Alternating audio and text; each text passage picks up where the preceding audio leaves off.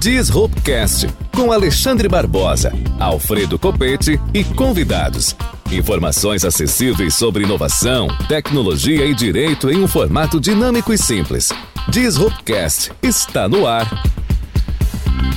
Boa noite, meus amigos, minhas amigas. Estamos mais uma vez na terça-feira à noite com o nosso Disruptcast e hoje recebendo nosso grande amigo, querido advogado, professor de primeira qualidade, Denner Pereira. Vai conversar com a gente hoje sobre pessoas com deficiência e tecnologia. Boa noite, Denner.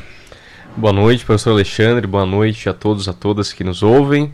Agradeço o gentil convite para participar desse programa que já é um sucesso, que traz né, discussões atuais sobre temas absolutamente relevantes, que são temas que nós discutimos no nosso mestrado, e é um prazer estar aqui ao seu lado hoje. Uma alegria grande receber você, meu caro amigo, e Queremos aqui consignar mais uma vez a ausência do nosso querido Alfredo Cupete. Ele teve que viajar para o Rio Grande do Sul às pressas, uma audiência, vida de advogado, né, Denner? Vida pois de é. advogado é assim. Não é fácil.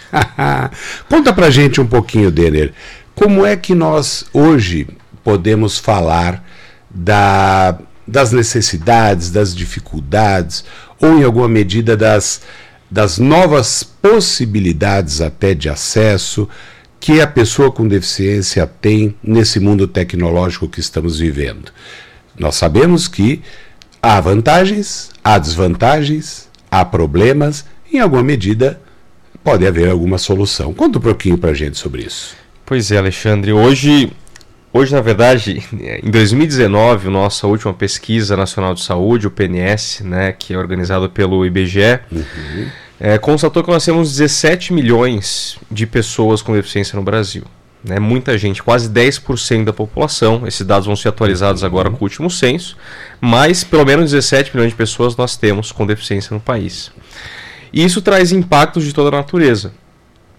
E a grande pergunta que se faz hoje é, nós que estudamos os direitos da pessoa com deficiência, é quais os impactos que as novas tecnologias ou que as tecnologias trazem às pessoas com deficiência. Será que as demandas de hoje são as mesmas demandas de 20 anos atrás, por exemplo? É, a tecnologia avança, né, quase sempre para o nosso, nosso bem, para o nosso bem-estar é, social, uhum. mas a pergunta que se faz é justamente se o avanço dessas tecnologias é, vai contribuir ou vai criar mais barreiras para a pessoa com deficiência. A gente sabe que as pessoas com deficiência, desde 2015, pelo menos, né, na verdade, desde 2009, com, uhum. com a mudança da convenção, mas pelo menos reconhecidamente, sem, sem nenhum, sem uma discussão doutrinária, desde 2015 com o Estatuto, que mudou o Código Civil, elas têm plena capacidade civil quando completa 18 anos de idade.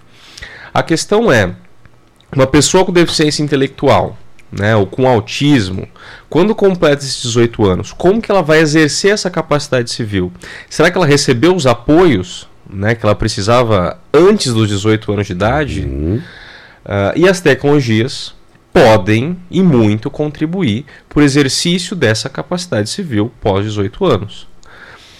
Essas tecnologias, quando a gente fala de pessoa com deficiência, falamos em tecnologia assistiva. Tecnologias assistivas, que é a lei, o Estatuto da Pessoa com Deficiência, que é a lei que o Denner estava a falar, que veio ao Brasil não por uma vontade do nosso legislador, mas sim porque a Convenção de Proteção das Pessoas com Deficiência, Convenção de Nova York, trouxe isso para a gente, né, Denner? Exatamente. Inclusive foi a primeira norma que foi recepcionada pela Constituição, no artigo 5 parágrafo 3 uhum. como uma norma de caráter constitucional. É, de direitos humanos tal. Exatamente. Então, é, a partir disso, muitas concepções que nós tínhamos antes de pessoa com deficiência foram uhum. mudadas, uhum. né? estão sendo alteradas com o longo do tempo. Então, a tecnologia assistiva nada mais é do que uma ferramenta para apoiar essa pessoa com deficiência no dia a dia dela, seja nos estudos, seja é, nas terapias que ela faz, os tratamentos de saúde, seja no ambiente de trabalho, né? São apoios que eu vou dar para essa pessoa com deficiência para que ela consiga exercer igualdade de condições com as pessoas sem com deficiência é, aquelas, aquelas afazeres do dia a dia. Porque a, a, a nossa concepção hoje, é, Alexandre, é justamente é, de que a pessoa com deficiência tem a capacidade civil, ela tem que ter autonomia para tomar as decisões do dia a dia dela. Perfeito. Como que ela vai tomar uma decisão se ela precisar de apoio pra, de uma terceira pessoa para ajudar ela em praticamente tudo? tudo. Então, a tecnologia assistiva vem justamente é, com essa ideia. Né? E claro, a tecnologia assistiva não é feita do nada. Ela hum, precisa de é, pessoas que incentivem essa, o desenvolvimento dessas tecnologias. Né? Nós temos a legislação, mas precisamos de um engajamento do Estado, da sociedade é, organizada, para das famílias, das né? famílias, né? Também muito importante as famílias, para que sejam desenvolvidos instrumentos para apoiar as pessoas com deficiência no dia a dia delas. E o que a gente pode dar de exemplo para o nosso ouvinte, para o nosso público entender? Porque Denner, o Disruptcast ele quer trazer uma linguagem mais facilitada para que as pessoas é, entendam aquilo que nós pretendemos dizer de uma maneira muito objetiva. E o que, que nós temos de exemplo para poder falar para o nosso ouvinte? Eu trouxe alguns exemplos aqui, Alexandre, é, de aplicativos né, que foram desenvolvidos nos últimos anos. Uhum. Até uma relação trazida pela Universidade Federal de Viçosa, é, com alguns exemplos de, de, ferramentas que foram desenvolvidas para que pessoas com deficiência possam é, utilizar dessa tecnologia para facilitar o dia a dia delas. Então veja, é, trouxe o exemplo aqui da Well Map, ou do Guia de Rodas, que é um mapa onde as pessoas com deficiência físicas conseguem acessar e descobrir se aquele ambiente X ou Y que elas pretendem ir, se aquele ambiente está adaptado para uma cadeira de roda, por exemplo. Uhum. Então, as pessoas, os cadeirantes que já utilizaram aquele determinado estabelecimento, vão falar: olha, aquele estabelecimento eu atesto que eu consegui, fui bem atendido e vão classificando. Tem né? acessibilidade. Se tem acessibilidade, se não tem. E é colaborativo.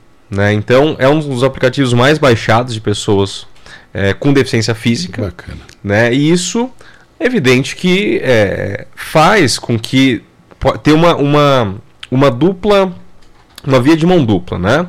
Ao mesmo tempo que as, as empresas, as instituições públicas ou privadas, elas vão se organizar a partir do que é relatado uhum. naquele aplicativo, como pode ganhar um cliente, né? Claro. Se faz aquela adaptação que às vezes é mínima, uhum. né? Que é o que a gente chama de desenho universal. Uhum. É você fazer às vezes uma, uma rampa, né? Que, que, que tem um custo quase zero em relação ao custo que você vai fazer uma escada. E aquilo pode ser útil para pessoa com deficiência para pessoa sem deficiência. Perfeitamente. Né?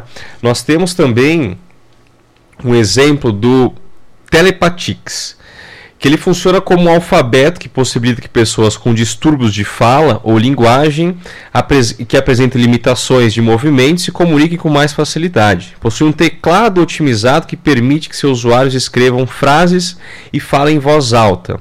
Então ele sugere palavras. É mais ou menos o que a gente tem no, no celular, que Sim. a gente vai escrevendo, e, e, o próprio WhatsApp, por exemplo, sugere a continuação uhum. de uma uhum. palavra. Isso para a gente pode parecer uma coisa que ajuda no dia a dia, mas que para pessoas que têm distúrbios de fala, né, essa, esse preenchimento né, do, do aplicativo de uma maneira é, sugestiva e que com um clique você clica e, a, e, o aplicativo já fala, né, já expõe aquele pensamento, faz uma baita diferença. Poxa vida. Para é pessoas para algumas pessoas, né? Exatamente. Temos, veja esse que interessante, o Be My Yes. Uhum. O Be My Yes é um aplicativo em que pessoas com deficiência, quando estiverem em um local de deficiência visual, né, é, pessoas cegas, estiverem em algum lugar e não conseguirem se identificar, está perdida ou não saber, não ter uma acessibilidade, ela vai usar o aplicativo, vai fazer como se fosse uma videochamada com uma pessoa voluntária.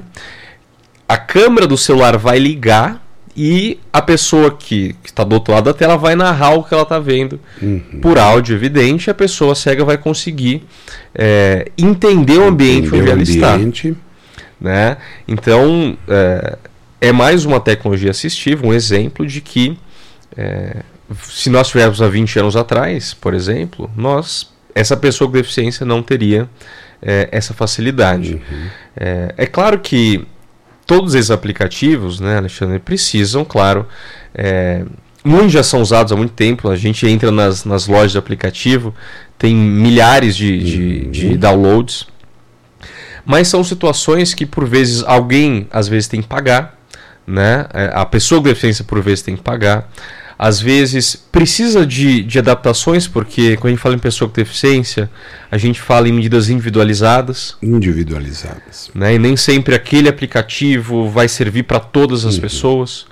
Então, quanto mais pessoas usam, maior a possibilidade da gente ajustar Exato. a maior quantidade possível de demandas. Vai adaptando, vai melhorando, vai conseguindo é, estudar as possibilidades né, para cada necessidade, que às vezes, como você falou, e no mais das vezes são dificuldades muito próprias, né? Exatamente. E é, a, o, que, o que se demanda hoje é até que ponto o Estado pode auxiliar também nesses uhum. processos de inclusão em tecnologia assistiva. Uhum. Né? Até nós escrevemos um artigo ano passado, falamos das startups, né? Uhum. uma lei que foi criada que empresas é, que para fomentar empresas é, de pequeno porte a desenvolver projetos, né? E esses projetos têm um aval.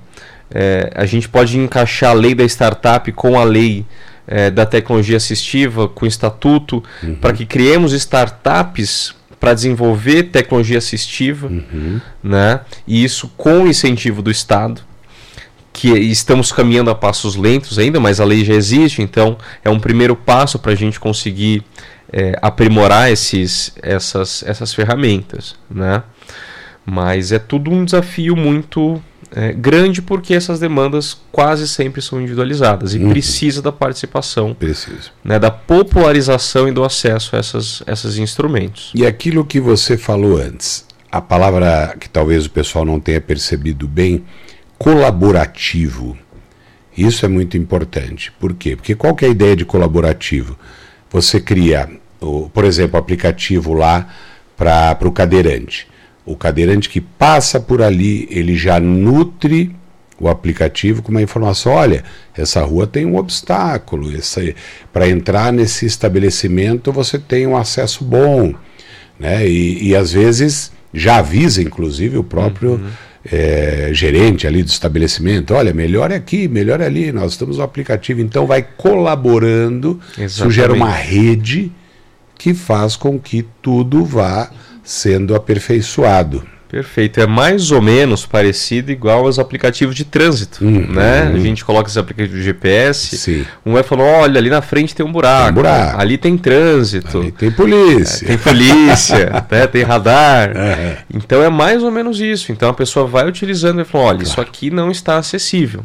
E isso, é, e, e não sei até que ponto né, os gestores públicos observam, mas parece que é incrível quanto as pessoas colocam que, que pelo menos em Cascavel funciona, né? Uhum. Tem um buraco na rua, tá lá a notificação no aplicativo, você passa, alguns dias depois o buraco já sumiu. Sim. Né? Então, é, essas tecnologias têm ajudado, por vezes, o poder público e por que não fomentar mais né, essa, essa, esse tipo de iniciativa, que são de empresas privadas uhum. é, para popularizar isso, né? Claro. Para que essas pessoas consigam exercer sua autonomia, não ficar dependendo de um terceiro, né? A gente sempre, né, enfatiza, né, Alexandre, quando a gente fala em pessoa com deficiência, por que buscar autonomia?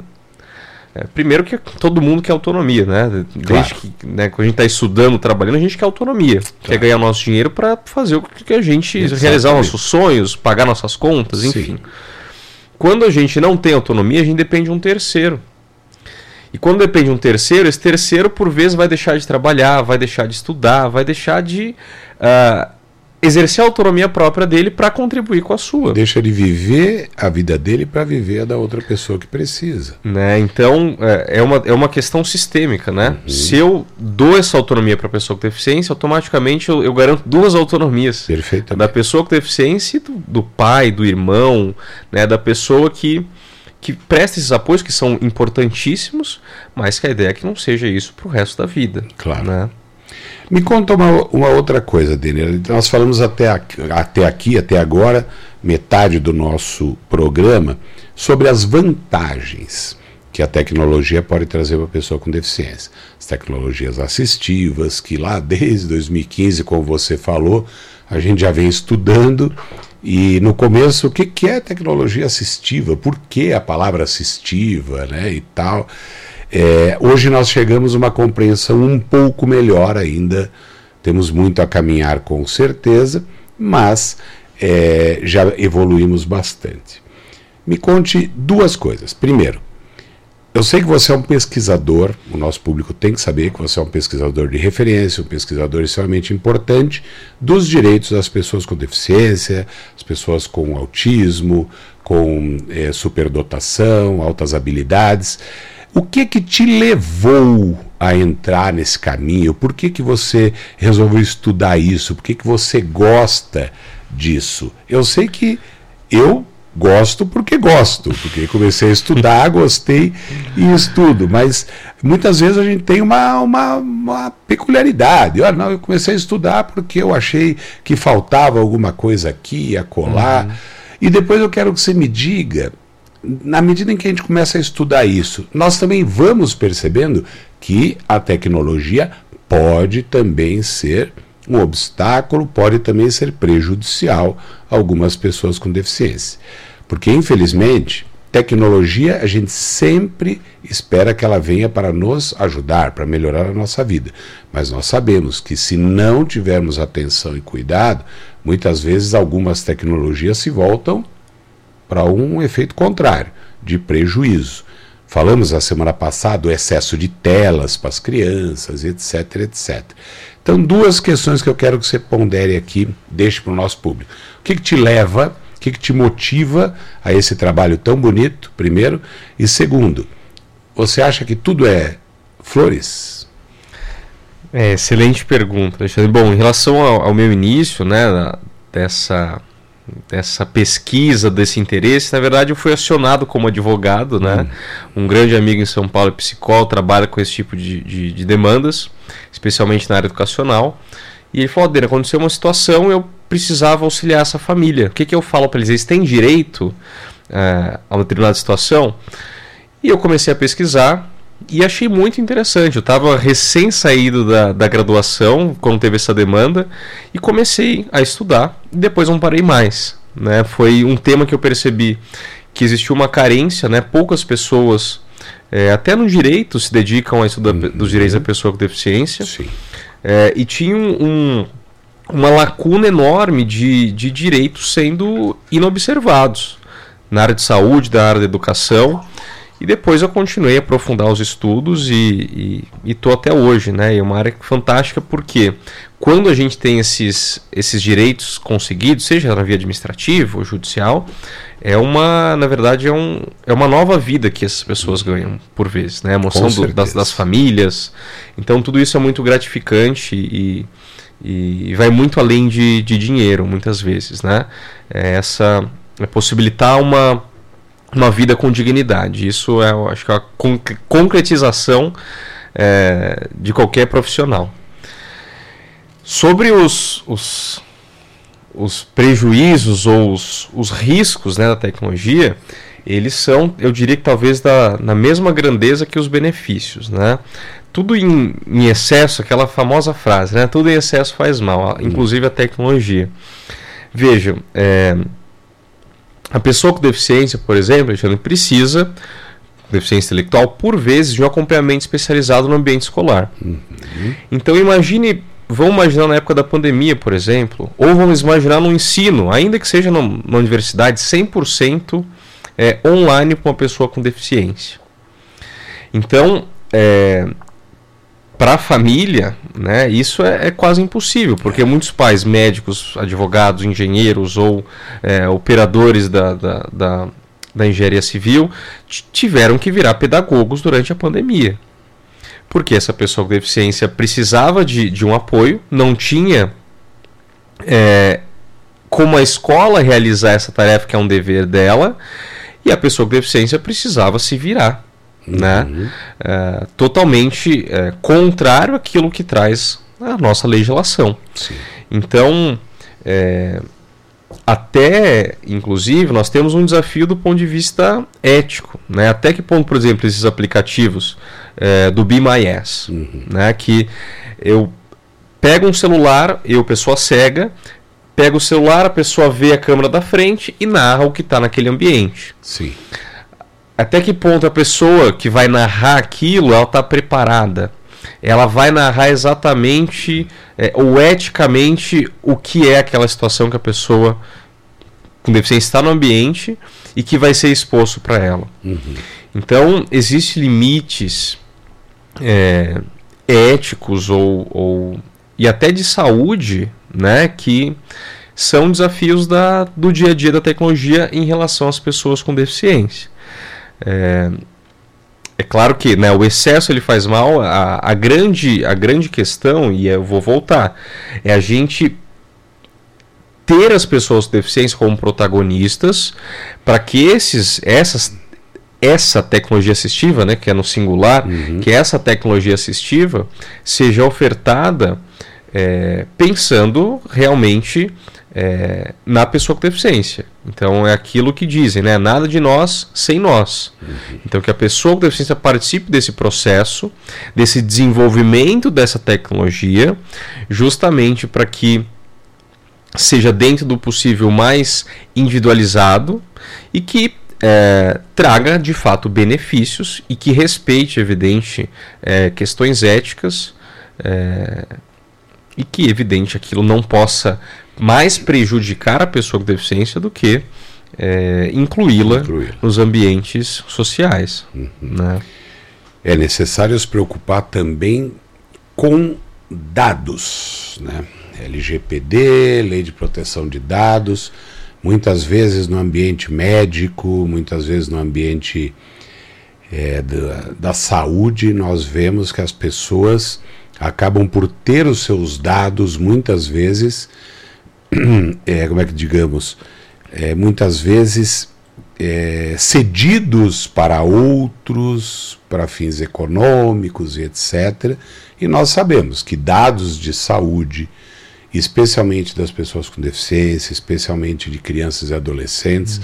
são dados sensíveis. Perfeito. Exatamente, né? Esses, é, ainda mais quando nós falamos de deficiência é, intelectual ou até um transtorno, é, especialmente talvez os, os, transtornos, como por exemplo transtorno espectro autista. Uhum. É, esse diagnóstico ele é feito, os diagnósticos como num geral de pessoas com deficiência intelectual são feitos por meio de análises clínicas. Uhum. Então existem procedimentos que padrões que os profissionais de saúde, né? protocolos que eles devem seguir.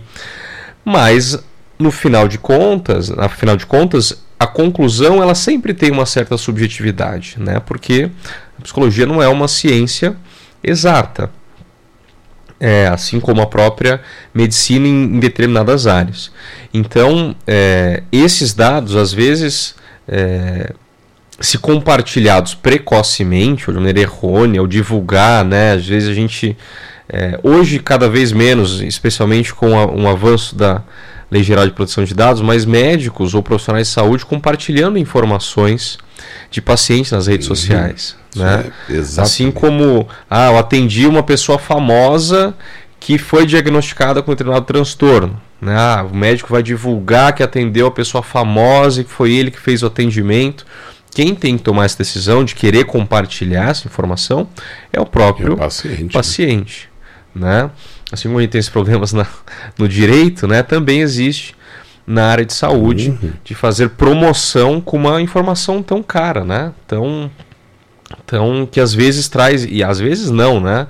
É, receber um diagnóstico de, de uma deficiência, de, de autismo, por exemplo, é sempre é, difícil no primeiro Muito momento para as famílias, sempre. né? Não a pessoa nunca por vezes estudou, pesquisou depois, com o tempo, vai descobrir que é algo que é totalmente possível, né? Que nós temos hoje muitos apoios, muita a, a, a tecnologia, a, a, saúde, os tratamentos, é, por vezes até as medicações são altamente eficazes e é possível levar uma vida tranquila, com pequenas adaptações. Mas o impacto é muito grande. Imagine compartilhar essa informação.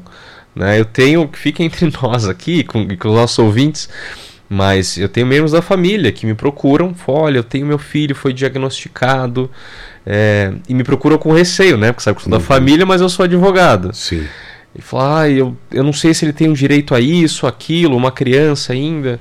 Eu explico, e claro, com sigilo profissional, não compartilho claro. isso com ninguém. Né? Mas são informações que muitos vão, por vezes, crescer, né? virar uhum. adulto, e não vão compartilhar aquele claro. diagnóstico de autismo, claro. por exemplo. E que é um Sim. direito da pessoa. Claro. Né? Exato. Nós temos até. É, porque, veja, essa questão é interessante, Alexandre, de, de compartilhar essa informação. É, e até na questão de, dos exercícios de direito das pessoas com deficiência.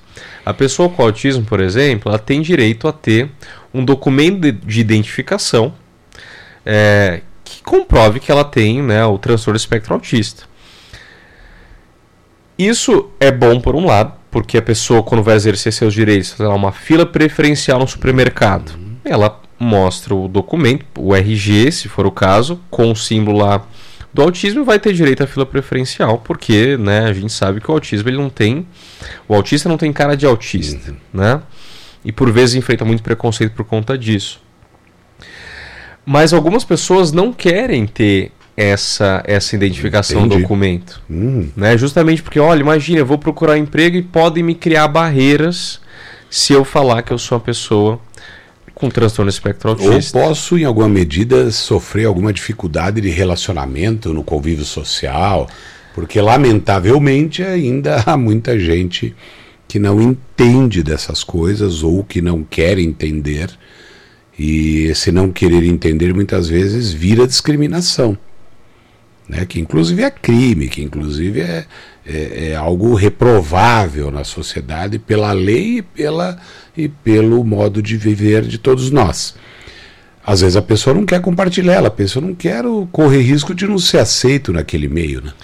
Exatamente. A questão, especialmente quando a gente fala em, em deficiências, digamos, não visíveis, uhum. né, não aparentes, isso, como eu disse, pode trazer às vezes mais preconceitos do que, uhum. do que benefícios mas é, por vezes, cada vez mais, é, o autismo, né? Vou ficar nesse exemplo aqui, que eu acho que é um exemplo muito importante. Cada vez mais nós estamos aumentando os diagnósticos de pessoas com transtorno espectro autista. Por vezes, autistas na vida adulta só descobrem que tem esse transtorno, que são consideradas pessoas com deficiência. Mas aquilo, é, naquele estágio da vida dela, pode ser que não faça tanta diferença. Porque, especialmente, esses, esses diagnósticos são enfrentados uh, na, na primeira infância, né, durante é, o desenvolvimento escolar, que vai ter aquele desenvolvimento atípico, né? E, e quando você tem interação com pessoas da mesma uhum. idade, isso fica mais é, dificultoso. Mas é, é, um direito da pessoa querer compartilhar ou não claro. aquela informação. Perfeito. É importante ela ter aquilo para que ela se entender como pessoa, entender por que ela tem certos comportamentos uhum. e que por vezes aquilo não é voluntário. Sim. Tem uma questão neurológica que justifica determinado é, comportamento. Tudo bem, Denner. Nós estamos caminhando para os últimos minutinhos. Deva já me adverte aqui que temos dois minutinhos. Então, Denner, eu gostaria que você falasse aquilo que desejar que possa ser importante aí como palavras finais para os nossos ouvintes. E quero te agradecer mais uma vez. Sei que você é extremamente atarefado aí, professor de duas universidades, advogado, muitas atividades, de conseguir um espaço aí na sua agenda para nos falar um pouco na noite de hoje. Fiquei muito satisfeito em te ouvir e fique à vontade para suas considerações finais. Obrigado mais uma vez, Alexandre. Né? Você é um, um exemplo para mim como professor, como ser humano, como profissional. Te admiro demais. É um prazer estar aqui. E dizer para as pessoas que nos ouvem que todos esses direitos, ou algum desses direitos que nós comentamos hoje, para as pessoas com deficiência, são para a gente buscar o que a gente chama de igualdade de oportunidades. É dar o mínimo de ferramentas para que essas pessoas consigam competir né, na sociedade, competir por uma vaga de emprego, competir por uma vaga numa universidade, igualdade de condições com as demais pessoas. Né? Não, não seria justo a gente começar uma corrida com uma pessoa com uma vantagem de meia pista né, uhum. à frente. Então, esses direitos buscam dar esses apoios para que eles fiquem ao menos, né, a tentativa é ficar muito próximo de uma situação de igualdade, para que eles sigam essa corrida é, com os méritos que, que esse desenvolvimento pode trazer para todos e todas. Muito bem, então mais uma vez, Deler, obrigado, obrigado mesmo por compartilhar com a gente essas coisas tão bacanas. Espero que os nossos ouvintes possam aproveitar é, e saber que tem sim direitos as pessoas com deficiência, a partir de cada peculiaridade, tem direitos. É, falávamos aqui, as pessoas podem buscar lá descontos em carro zero quilômetro, tem benefício aqui. Benefício não, né? Porque a palavra não é nem benefício, tem prerrogativa. Porque Exato. são necessidades que essas pessoas têm de serem é, colocadas em pé de igualdade. É a igualdade material, a igualdade real que nós desejamos. E com isso, amigas e amigas, amigas e amigos, nós encerramos o nosso papo de hoje. Mais uma vez, obrigado, Denner. Agradeço a cada um de vocês que aí do outro ladinho do rádio ou da telinha nos vem e espero que tenha sido útil e espero vê-los e ouvi-los. Hoje ninguém mandou mensagem, nós nem abrimos a possibilidade das mensagens, o papo estava aqui tão interessante que nós não divulgamos o número de telefone, mas na semana que vem tem mais. Um abraço a todas e todos, muito obrigado. Até semana que vem com mais um Disruptcast. Tchau, tchau.